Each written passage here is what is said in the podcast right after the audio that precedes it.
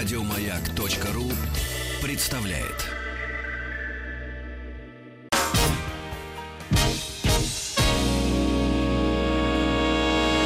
Физики и лирики. Шоу Маргариты Митрофановой и Александра Пушнова.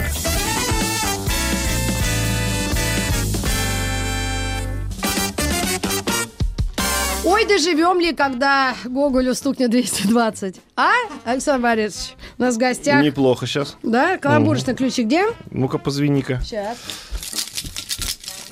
Молодец. Ну, на сегодняшний день с 210 лет со дня рождения Николая Васильевича Гоголя, русского писателя, классика мировой литературы. У нас в гостях Егор Сартаков, кандидат филологических наук, старший преподаватель кафедры истории русской литературы и журналистики журфака МГУ. Здравствуйте, Егор. Здравствуйте.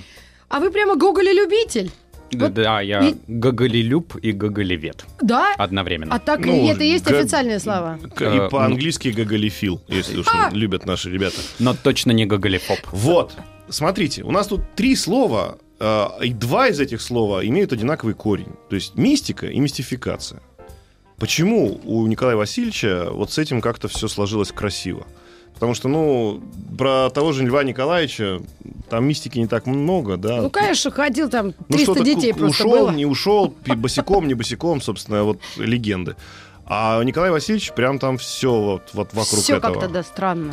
Я думаю, что это связано с творчеством. То есть вот эти все истории, которыми любят окружать биографию Гоголя, ну, все известные истории о том, что якобы его похоронили живым, якобы он там в гробу крутился и Мгм. так далее. Ох. Все это произрастает из его творчества. Если мы посмотрим с вами на творчество упомянутого вами Льва Николаевича Толстого, то такого вы там не обнаружите. А целые книги были написаны по поводу э, психического здоровья. Ты бы прям Николай с этого начнем с темной стороны Луны? Нет, ну как так? То есть это что? Это на, на основании чего люди делают такое за- заключение? На самом деле не на основании абсолютно ничего, потому что известный психиатр начала 20 века Чиш э, поставил Гоголю психоз, э, якобы, да, Гоголь страдал. На основании чего, опять же? Ну, на основании произведений Гоголя, на основании писем Гоголя. Но, например, один из современных психиатров такой же диагноз поставил Чижу. И, показал, что, в общем, довольно тяжело лечить э, человека, которого ты никогда не видел. С которым ты не разговаривал. Да, То но есть это все мистификация, опять же, вокруг образа Да, великого абсолютно, писателя. абсолютно. Но никаких доказательств этому у нас нет. В отличие от Достоевского. Это Э, моя любимая тема. Я, да, я, меня, меня предупредили по поводу Я Достоевского. больная Ахиллесова пята. Да, что в эфире нельзя хвалить А, Достоевского. ну нет, ну я уж не так прям, я, ну я не совсем прям лютую, но просто это не мой любимый писатель. Но думаю, что никаких доказательств э, психических расстройств Достоевского у нас тоже нет, увы. М, С вот мистификацией мы более-менее разобрались, осталось одно слово юмор. А Николай Васильевич вообще, в принципе, ну как вот правильно писать? Ну, быть, наш, начнем э, с самого начала, с его детства, юношества, э, моих университетов. Когда у него, когда он почувствовал в себе эту силу? И вообще, юмор, как бы, ну, я не знаю, как правильно задать вопрос. Вообще, я, я физик, а ты лирик. Давай задавай ты вопросы. Ну, вообще, э, когда человек э, талантлив, или в данном случае говоря о гении, он это сам чувствует, или вот по его воспоминаниям, о нем не очень много написано, воспоминаний каких-то, да, нет много вот э, таких соотечественников, которые бы его... Не соотечественников, нет, современников, Чё-то которые о нем писали. Тоже не получается, да, задать вопрос? Почему? Просто это, он такая личность, что к нему подступиться страшно. Это правда, это правда. В одном из писем своему другу Гоголь пишет, я почитаюсь загадкой для всех, никто не разгадал меня совершенно. И, Поэтому общем, и юмор там и может быть, и может не быть, и как угодно. Но вообще надо сказать, что в жизни Гоголь любил пошутить, потому что часто у нас его пытаются представить таким э, схимником, монахом, далеким от жизни. Э, Ничего подобного. Шутить он любил и шутил, в общем, довольно удачно. Мне вспоминается к вопросу о вашей предыдущей теме общепита э, одна шутка гоголевская. Однажды они проезжали с другом в Торжке, а в Торжке между Москвой и Петербургом был очень популярный трактир, где подавали пожарские котлеты. Это очень известное блюдо. Все останавливались в Торжке, э, начиная от императора, и ели эти котлеты. И вот им подали эти котлеты, и оказалось, что они стали доставать из этих котлет длинные белокурые волосы, и друг Гоголя был возмущен совершенно, а Гоголь веселился и кричал, что просто котлеты не удавались повару, повар рвал на себе волосы э, и Да. засовывал их в эти котлеты. Да, пошутили. Да, пошутили так пошутили. То есть э, Гоголь, нет, э, Гоголь любил шутить э, и, И был не брезгливый, судя по всему. по-видимому. А, но он при этом э, не только любил пожарские котлеты, но еще какой-нибудь э, э, хорошую еду западную, да, когда он делал альдента свой любимый. Да, но прежде всего, да, конечно, это макароны, потому что Гоголь всегда в чемодане возил 5-6 пачек спагетти, готовил их только Это сам. еще это уже после, видимо, посещения Италии. Да, конечно, в Италии он попробовал спагетти, ему не нравилось, как готовили русские повара, потому что они, он говорил, что они переваривали, да, Мгм. что они делали тесто как э, для пельменей. И он готовил их только сам, э, и никому никогда этого не позволял, а сам всегда готовил макароны. Ну, а вот э, Гоголь это э, писатель и человек, которого мы знаем с детства, да? Мы потихоньку начинаем с рассказов, каких-то действительно забавных историй, Сорочинской ярмарки или какие-то потом уже более серьезные произведения. Когда мы вырастаем, читаем «Ревизора. Мертвой души», мы понимаем, что все. Про нас. Это, про, это вообще ничего не меняется, но а, как вообще к нему относиться как к человеку и человеку, который все понял? И про нас, и про себя, и про всех. О, как гению, прежде всего. Как гению, и к вопросу о том... Он э, с детства был таким умным? Да, безусловно, он с детства выделялся. Он с детства выделялся. А это из и- каких источников стало понятно? Это вот чьи как раз воспоминания или рассказы? Ну, например, воспоминания тех, э, с кем он учился в э, Нежинской гимназии. Гоголь получил очень неплохое по тем временам образование. М, По крайней мере, это лучшее было образование в Малороссии, на Украине тогдашней. И те, кто с ним учился, оставили воспоминания о нем. Уже после его смерти их издали в 80-е, кажется, годы. Такой большой сборник вот о Гоголе, э, ученике. И они, конечно, писали о том, что уже в гимназии он выделялся. Хотя учился довольно плохо. Но если человек выделяется, ему больше завидовали, его любили, ненавидели, как он вообще жил вот эти молодые годы, и потом его ну, становление как человека, наверное, а потом уже гения писателя. Да, вообще надо сказать, что в этот период, да, может быть, и даже позже, Гоголь во многом был нелюдимый, и им казалось, что он зазнается, им казалось, что вот эм, как-то он с ними не хочет общаться. У него даже прозвище такое было в гимназии «Таинственный Карло». Его называли «Таинственный Мгм. Карло». То есть он социофоб. такой. Ну, наверное, это сильно сказано социофоб, но действительно эм, компании он предпочитал уединение. Мгм. И так было всегда. А у него не было вот какого-то аналога Арины Родионовны? Э, Не было у него аналога Арины Родионовны. Э, Вы имеете в виду няню, да? Ну, как, ну что-то, кто-то вот поговаривает, что Александру Сергеевичу вот Арина Родионовна как бы привила, привила какой-то такой вот а, по крайней мере, те сказки, которые он писал, во многом были, не знаю, ну, не взяты, конечно, у нее, но спродуцированы в том Да, числе. так получилось, Воспитанием. что известно, что у Пушкина, э, у родителей э, не складывались отношения, и мать к Пушкину была довольно прохладно относилась. Вы обращали внимание, что у Пушкина нет или практически нет произведений, обращенных к матери? Мгм. Да, а у Гоголя было совсем не так. Гоголь Мгм. родился в браке от любящих друг друга родителей, и э, мать обожала Никошу, как она его называла, да, нашего писателя, и поэтому, в общем, там не нуждалась она в Арине Родионовне. Так, ну, соответственно, вот она повлияла, мать, получается, Да, очень на него. сильно. Мать очень сильно повлияла, мать очень верующая была. Ну, Такая, я бы даже сказал, Вот. фанатично верующая была. И это, безусловно, с самого детства на Гоголя влияло. И отношения с религией?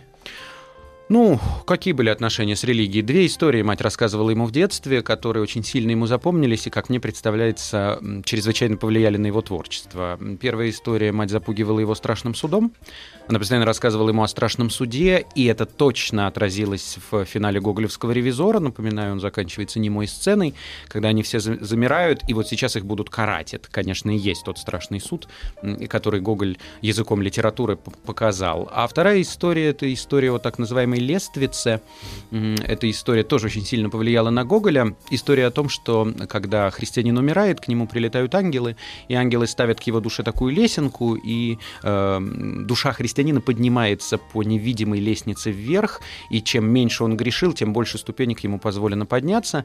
И это тоже явно повлияло и на творчество Гоголя, потому что идея мертвых душ это и, и есть идея духовного восхождения по невидимой лестнице. Мгм. Еще иногда сравнивают с божественной комедией Данте.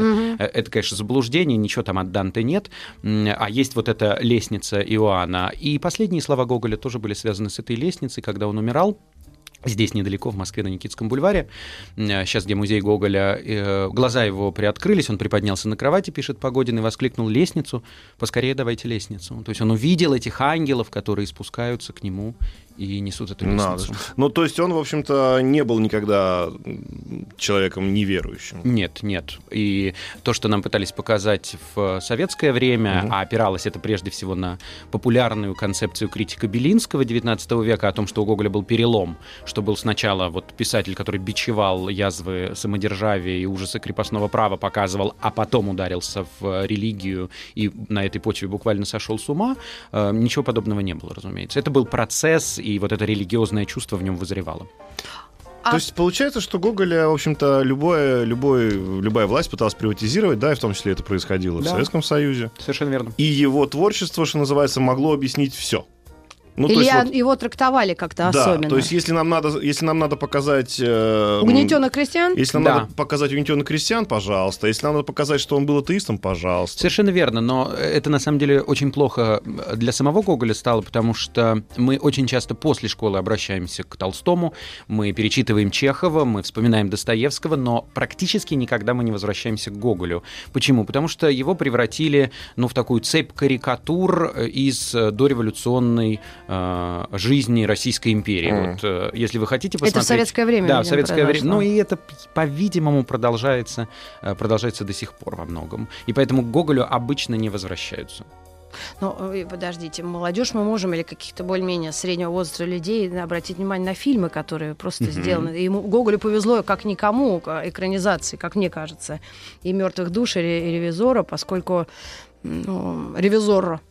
Я чуть ли не сказала ревизора, конечно, потому что если тебе не- тяжело дается чтение, как молодому современному человеку, то фильмы многое могут показать. Но и самое мне кажется, ужасное- что это очень хорошо. А Голливуд, интересно, не? Ничего не взял у Николая Васильевича? за Снимали же они несколько Нет, лет, слушай, ну лет сейчас был вот 10 этот назад. ужас, который сейчас прошел, э, многосерийный, с Козловским. Нет, я говорю про Голливуд. Какой ужас? А это разве не ужас? А что, что было-то? Что Многосерийный фильм. только Про, что. про Гоголя? Не с Козловским, с Петровым. А, да? Ну, извините. А у нее они на- одной полке стоят, она все время путает.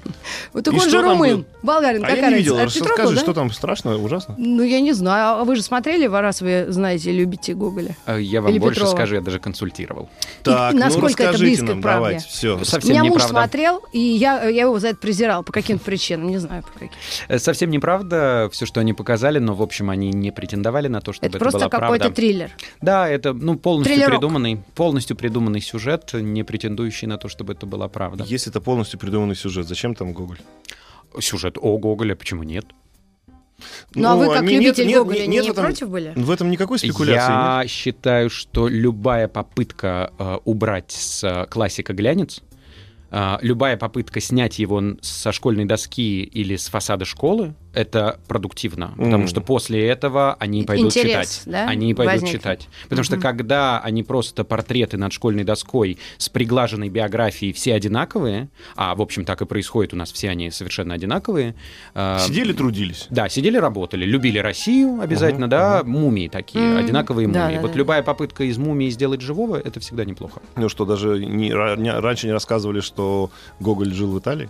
Эм, почему рассказывали? Ну, жил и жил, но при этом любил Россию. Кстати, этот дом а, до сих пор сохранился в Риме, и туда люди тол- толпами бродят. А Я вам даже больше такой. скажу, несколько лет назад там открыли... э, Дом-музей? Ну, там не дом-музей, но там открыли С табличкой. мемориальные Мгм. комнаты, открыли мемориальные комнаты, куда, в общем... Он-то сам к этому пойти. очень легко относился, мне кажется. Ну, Он был не привязан к вещам.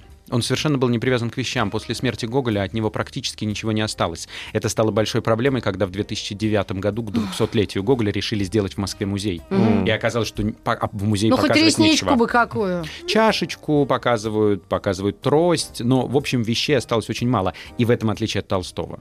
А от него вообще, да? В Ясной Поляне Мундштук, в- тру- в Ясной этот- Поляне все осталось от Толстого. 40 тысяч единиц хранения. Ясная Поляна, это просто там ступить некуда, там все принадлежало, реально принадлежало Льву Ну, тоже Николаевичу. хорошо. Ну а вот такой вопрос. А, Гоголе, почему к нему редко возвращаются? Во-первых, я думаю, люди все почти возвращаются в среднем возрасте, когда они начинают думать о судьбах Родины, о э, своей судьбе, о смысле да, происходящего. И я думаю, мы... это просто тягостно, то, что мы читаем у него. Но это у то же самое, как с Салтыковым, Евграфовичем, Щедриным. Потому что м, зачем о, э, о себе такой ужас читать? Может быть, проще почитать что-нибудь более возвышенное?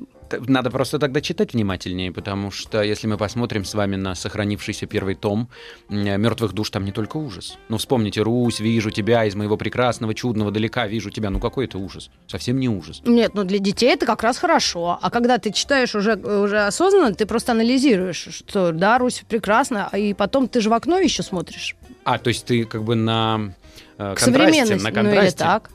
Тогда, в общем, придется от всей русской классики во многом отказаться. Как отказаться? Наоборот, э, переосмыслить и понять, что ничего не меняется. Все то, что писали наши писатели, все в силе. Это верно. Ну, Не, И- ну так это же как-то очень, Просто для очень, малышей очень грустно. тяжело. Не, Да. ну так как-то очень грустно. Да прекратите, нет там грустного. Смотрите, если мы возьмем с вами мертвые души, вы точно увидите, что там есть часть, э, ну, того, что называют ад России, да, и это то, что не поменялось, и ты понимаешь, что как это было в 30-е годы 19 века, так и сейчас. А, Это же происходит, но есть и другое. Есть вот то, что у нас называется э, лирическим э, настроем, то есть это вот этими полеты в лирическими космос, отступлениями. Циолковский. Это не полеты в космос и Циолковский, это пронзительная, совершенно пронзительная любовь к э, своему отечеству, каким бы оно ни было. И каким бы плохим оно ни было, э, я все равно не могу от этой горькой любви избавиться. А в каком возрасте, вы думаете, студентам МГУ и вообще людям э, можно это понять, осознать и э, преподавать? Мне думается, что правильнее этот вопрос не мне адресовать, а спрашивать об этом у психолога, в каком возрасте человек может это понять. Но вообще я всегда против того, чтобы считать... э, я против вот этой концепции, что школьникам не стоит проходить не знаю, там, Гоголя или там, Толстого э, или Достоевского, потому что они не могут этого понять. Не делайте из них дураков. Нет, никто не делает, мы Нет, просто ну по- интересуемся. Я, например, как человек, который когда учился в школе, конечно, летающий гроб это круто. Ну, то есть вот и, и- и ничего с этим поделать нельзя. Любой школьник, если вы спросите, про что Гоголь, он скажет, блин, летающий гроб. И, и, и я думаю, что, ну, потом понятно, что надо возвращаться уже и другое видеть в этих произведениях. Но, может быть, вот вы потому... говорите, не возвращаются Может быть, люди. потому, не может быть, потому он такой популярный в школе. Как раз именно Гоголь, а не там не Толстой. Э, Почему? Потому что летающий гроб? Ну, потому Конечно, что- Ви, поднимите Согласен. мне веки. Согласен. Да. Да. То есть это, ну как, это фэнтези такое, можно сказать? Думаю, что да. Почему нет? Такое, ну, не, не современное, но современным школьникам это очень нравится. По крайней мере, из классической литературы.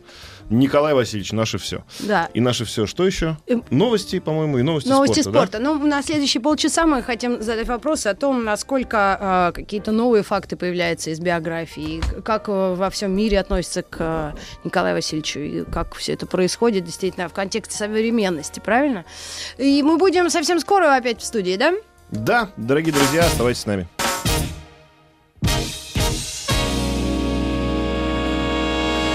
Физики и лирики. Шоу Маргариты Митрофановой и Александра Пушнова.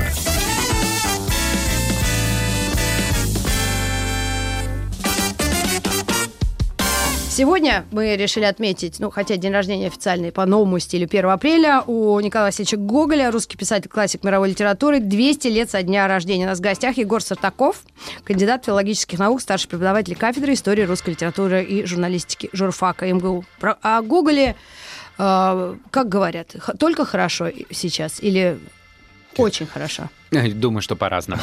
Да, а как вот А- современная молодежь, вот которой я вас пытаю все время, потому что я к ней вообще никак себя не отношу, а, реагирует на современную классическую литературу. Потому что вот сейчас я посмотрела, Гоголь начинает преподавать в пятом классе. Ночь перед Рождеством это, конечно, детский лепет, да, это очень ну, мило, забавно и, ну, э, ну, это фольклор.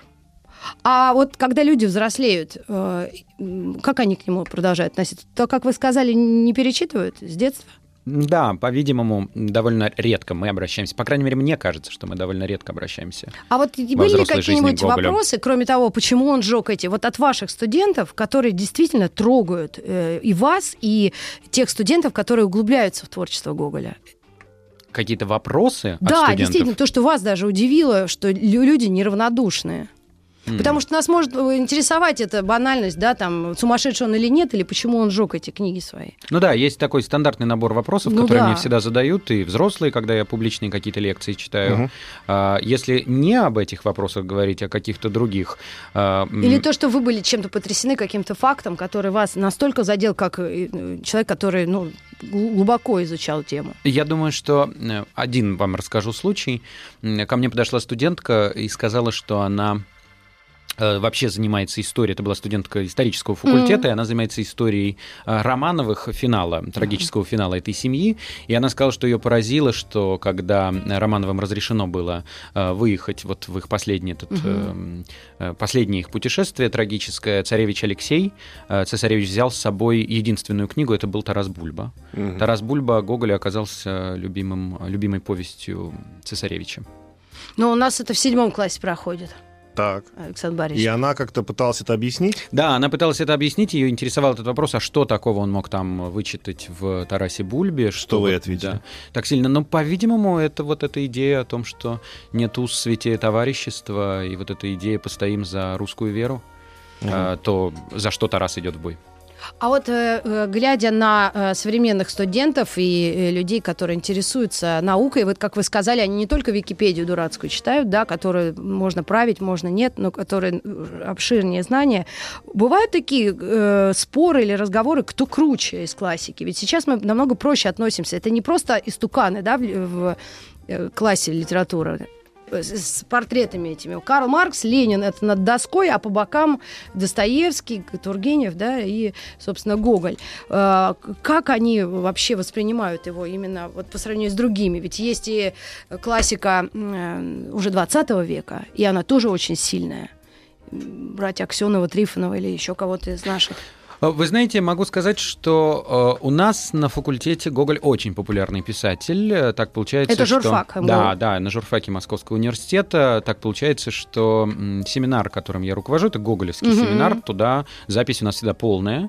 Э, Второй, кстати, по популярности автор Достоевский, э, которым хотят все заниматься. И ошибочно думать, что классики 19 века отлично изучены. То есть, что я буду нового проходить, Да. все уже изучено, а лучше я займусь 20 веком, которым не занимались. Ничуть. Сейчас я бы сказал, что тенденция обратная. Есть в 20 веке классики, чья жизнь у нас изучена буквально по дням, Мгм. и наоборот, э, скажем, Гоголь э, точно не изучен.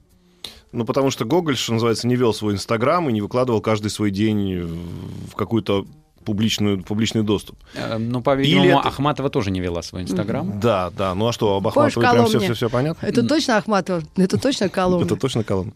Нет, я к чему говорю, что, может быть, это связано именно с тем, что каждый что-то пытается свое найти. Это связано с тем, что у нас э, появляются даже новые э, знания, у нас новые данные появляются. Я Более- Я, вам просто даже говорю. больше скажу, у нас даже новые тексты появляются. Вот. Вот, скажем, буквально э, три недели назад в Белграде, в Национальной библиотеке я обнаружил новое письмо Гоголя. А То есть это новое письмо Гоголя. А, Это письмо но оно же не написано- было засекречено до этого. Оно не было засекречено, просто этим никто никогда не интересовался. И, боже мой, где был Белград, а где были мы? Ну да. Это письмо он пишет матери, оно написано еще из гимназии. Оно полно бытовых деталей о том, как он просит прислать бархат или э, он просит прислать денег, э, потому что не хватает денег, чтобы отправить э, сами письма, и уже для прошлого письма взял денег в долг. Так что у нас даже новые тексты появляются, я вот о чем говорю. Мгм. А скажите, вот насчет денег. А Google, э, вы говорили, он был не очень материально зависимым. Ну, а откуда он брал деньги? Ну, в детстве, понятно, это родители, при том, что они тоже испытывали некие сложности, когда в Питер его отправили, в Санкт-Петербург. Да, да? верно. Но потом, на все эти путешествия, он зарабатывал реально своими произведениями на жизнь? Во-первых, да, у него были гонорары от публикации произведений, а во-вторых, эм, вообще у него довольно странно было, он мог, например, поехать в Италию, не имея вообще ни рубля. То есть денег не было совсем, ему э, его друг говорит, ты знаешь, я вот завтра м, нанял э, дилижанс, отправляюсь там в Любик. И он говорит, о, я с тобой поеду. И не имея вообще ничего, он отправлялся туда, и когда у него спрашивали, а как же деньги? Деньги. Он говорит, ну, деньги как-нибудь найдутся. И когда была совсем тяжел, когда был совсем тяжелый момент, денег дал государь. Василий Андреевич Жуковский написал письмо Николаю Первому о том, что э, Гоголь голодает буквально в Италии, и государь Мгм. отправил ему денег. А вот сразу вопрос по теме как раз вот того, что говорите. Когда Гоголь стал Гоголем, пишет нам наш слушатель, которого любят и читают, и перечитывают. Он при жизни стал же, ну, Да. звез- звездой? Безусловно, при жизни он стал, а, уже стал классиком, потому что в 1935 году ведущий критик эпохи Белинский при жизни Пушкина, 1935 год, назвал Гоголя Да. главой русской литературы. А Пушкин что?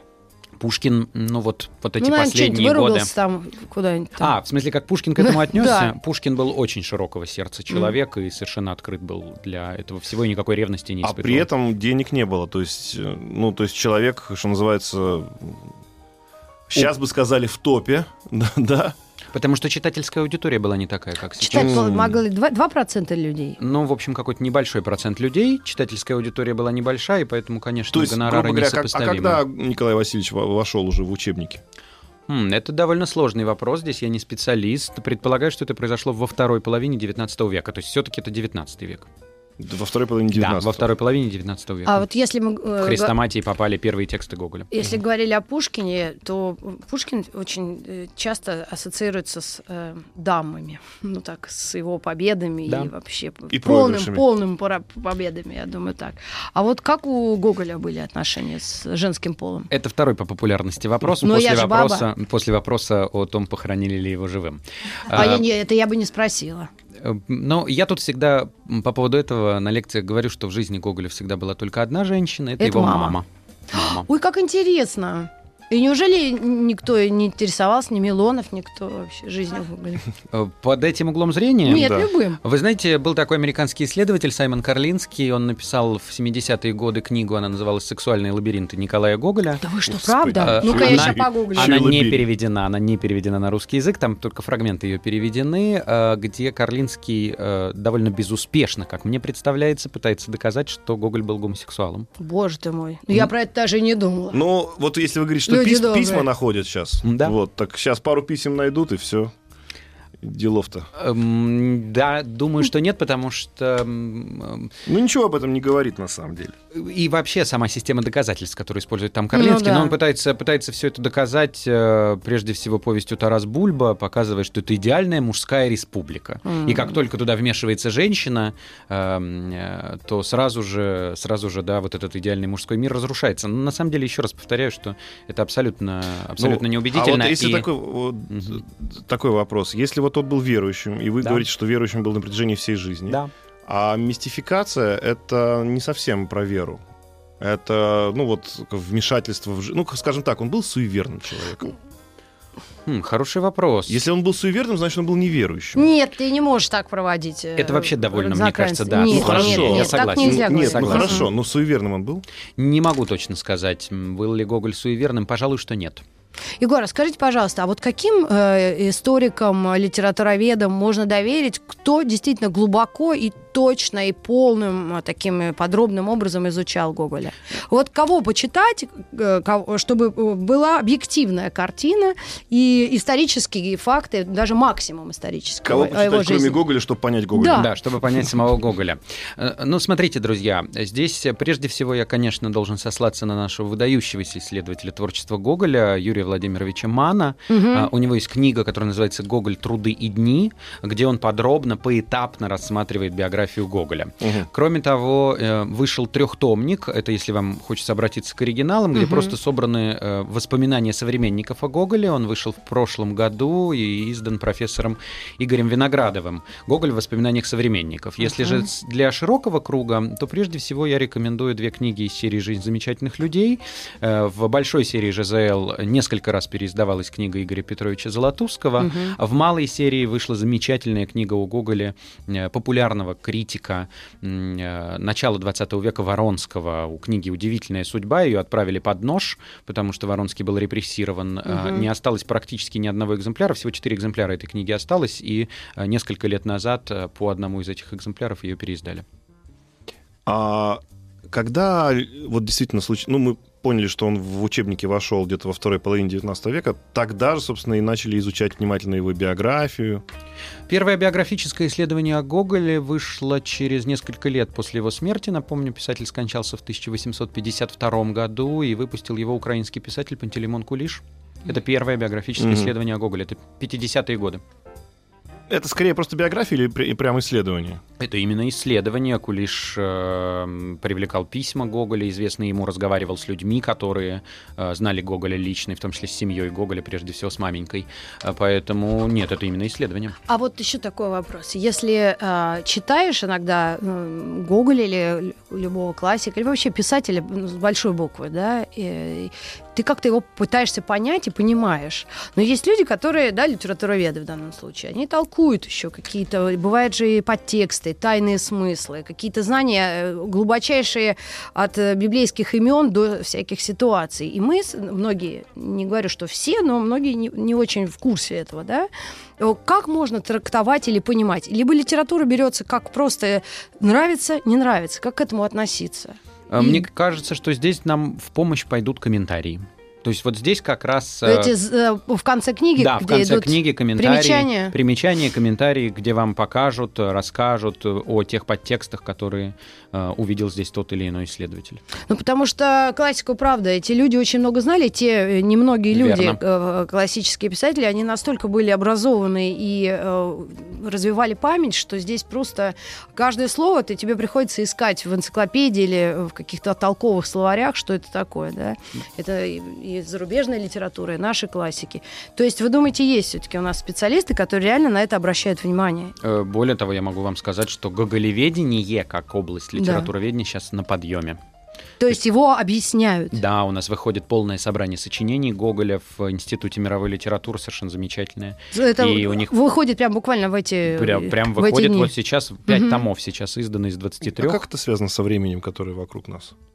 Со временем... Ну, ну, то есть, грубо говоря, это как-то зависит от того, что происходит у нас э, с, с государством, с обществом, или это Да просто, нет, просто ну настало почему? время? Мне кажется, Да что нет. нет. Да, мне Нет, кажется, что просто- просто, да, последнее собрание сочинений Гоголя, полное собрание сочинений Нет, вышло это может еще в быть 30-е связано, кстати годы. говоря, с какой-нибудь датой со дня рождения, со дня смерти. Нет, нет, это никак не связано с датами. У нас просто назрела необходимость издания нового собрания сочинений писателя. Потому что предыдущее, повторяю, было издано в 30-е годы, там целые книги выпустили. А он подвергался цензуре вот именно в, на- в наше время какой-то? Этот вопрос мы тогда чуть повесим, и после небольшой рекламы вернемся в новую студию. Да? э, да? Да. Н- надо еще перед- дотянуть Перед, несколько рекламой у меня есть парочку в свою очередь, прорекламировать. С удовольствием, друзья. Николай Васильевич Гоголь, читайте. Физики и лирики. Физики лирики в раздрае. У нас филолог э, в гостях литературовед э, Егор Сартаков. И вопрос мой такой. Как относиться к классике мировой и... Сартаков! Прости, пожалуйста. А, красным же даже ручкой сделала ударение.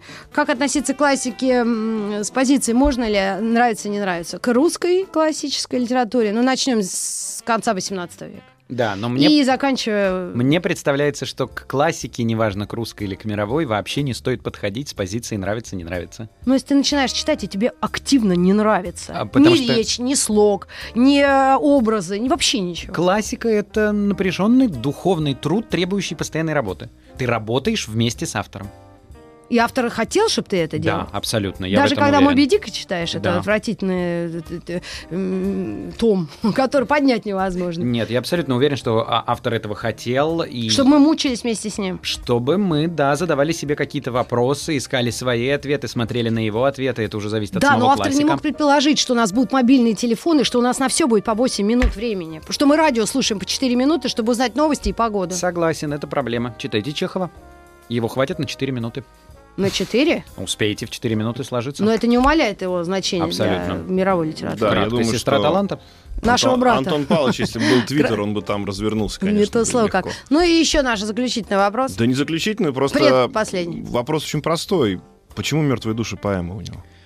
А Поэма именно потому, что если бы он назвал ее романом, то тогда главным героем стал бы Чичиков, вот этот делец, скупающий души, а поэма, потому что главным героем является сама Россия. Это поэма о России. И наряду с э, романной частью, то есть вот этим героем, который ездит по помещикам и скупает мертвые души, есть еще и лирическая часть о России. И, может быть, здесь есть какая-то перекличка с Пушкиным, потому что, как известно, Пушкин написал роман в стихах, Мгм. романы не пишутся в стихах, и Гоголь как бы ему ответил, а я напишу поэму, Поэму в прозе. Ну, так это все-таки две, две разных версии. Да. Вторая версия это просто на тебе, Александр Сергеевич, лови, а второе, вторая история, что это не про Чичикова. Дело в том, что сам Гоголь по этому поводу ничего не говорил и никак не комментировал. Поэтому А он- версий может быть множество. А он чувствовал, что он великий? Да, Гоголь чувствовал, что он великий, это безусловно. А как он это, ну, все это э, написал, высказал? Вот или просто, что, Э, как- можно, что, по каким прочитать его, можно прочитать его последнюю опубликованную книгу, она называется «Выбранные места из переписки с друзьями». Э, Там точно чувствуется вот эта ответственность за то, что я русский писатель. Мифологизацией своих биографий он же тоже занимался. Довольно активно. Поэт, потому что он чувствовал, что он великий. А он выпивал? Выпи- Ну, вообще, он Мог. выпивал, но не то, что запойный был. Подожди, Не-не-не, подожди, ну, я подожди. образно. Вдруг он раз выпьет и думает, дай-ка я по- Помифологизирую. помифологизирую. Мифолог- по фи- ми- Мифологизацией собственной биографии занимается, как правило, человек, который понимает, что к нему высокое внимание, э, и он как-то пытается этим самым играть. Ну, вряд ли люди наши, ну, скажем так, ну вот Стас Михайлов не занимается мифологизацией собственной биографии. Честно говоря, не знаю, я не знаком с творчеством э, Стаса Михайлова. Вот я вас Один уверяю. из счастливейших людей на планете. Почему нет? Там тоже труд, кстати, достаточно Мгм. серьезный.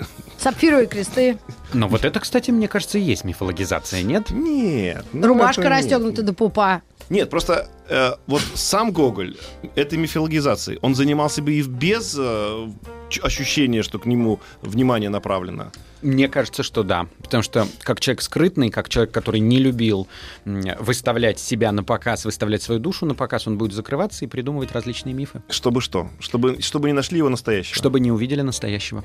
То есть это, по сути дела, такая, ну, ширма. Да, завеса.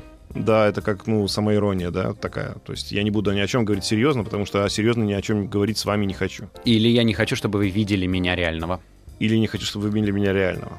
Так почему же он сам А себя при, при- довел? при- при такой любви матери, почему он М. так, вот такой комплекс имел? Довольно сложный опять вопрос. М. По-видимому, это объясняется каким-то его внутренним внутренним неудовлетворением себя. И вот эти сожжения, это же не Может, единственное сожжение. Да. Первое сожжение произошло еще в гимназии. То есть Мгм, первый раз он ну свое да. произведение сжег, еще будучи гимназистом. И вот эти многочисленные сожжения, это же все вот это как бы неудовлетворение, все равно неудовлетворение собой. М-м. Ну вот ты же не будешь свои тетради по матану сжигать, правильно? Тетради по Матану, потому что не мои.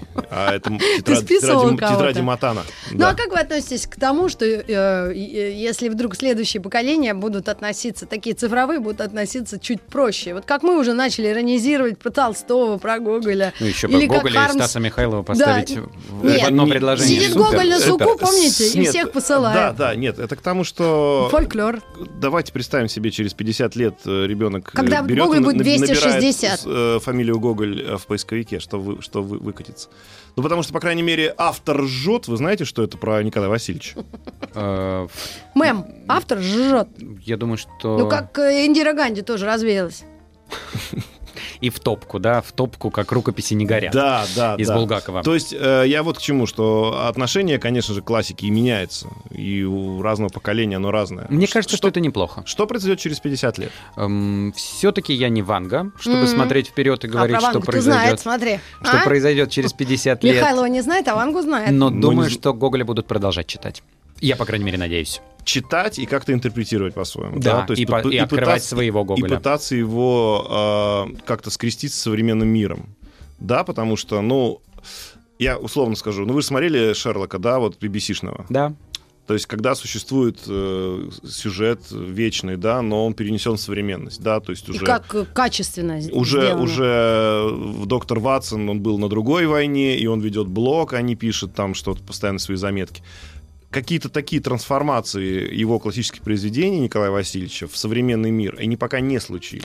Но смотрите, мы же начали с вами сегодня об этом разговор, что в принципе ничего не поменялось. И если мы посмотрим с вами ревизор, а потом включим новости э, и услышим, что нам говорят в новостях, будет все тоже, все те коррупционные схемы, которые описаны у Гоголя. Э, Да вы не позабудьте, дурни, что мы начали строить церковь, но она сгорела. Э, эм, Оно все и сейчас, и через 10, и через 30, и через 50 лет. Постой, паровоз. Да, Просто как, как это красиво, может быть, переинтерпретировать, добавив туда какую-то современность в виде цифровых технологий, это просто вопрос времени. Да, Да, То есть я кто-то думаю, что навер- да. наверняка возьмется кто-то за это. Думаю, да, что- мертвые души, кстати, в, а, в том а, интерпретации, как э, Шерлок Холмс, было бы нереально круто, правда? Есть такая интерпретация, довольно интересная, сделанная Лунгиным.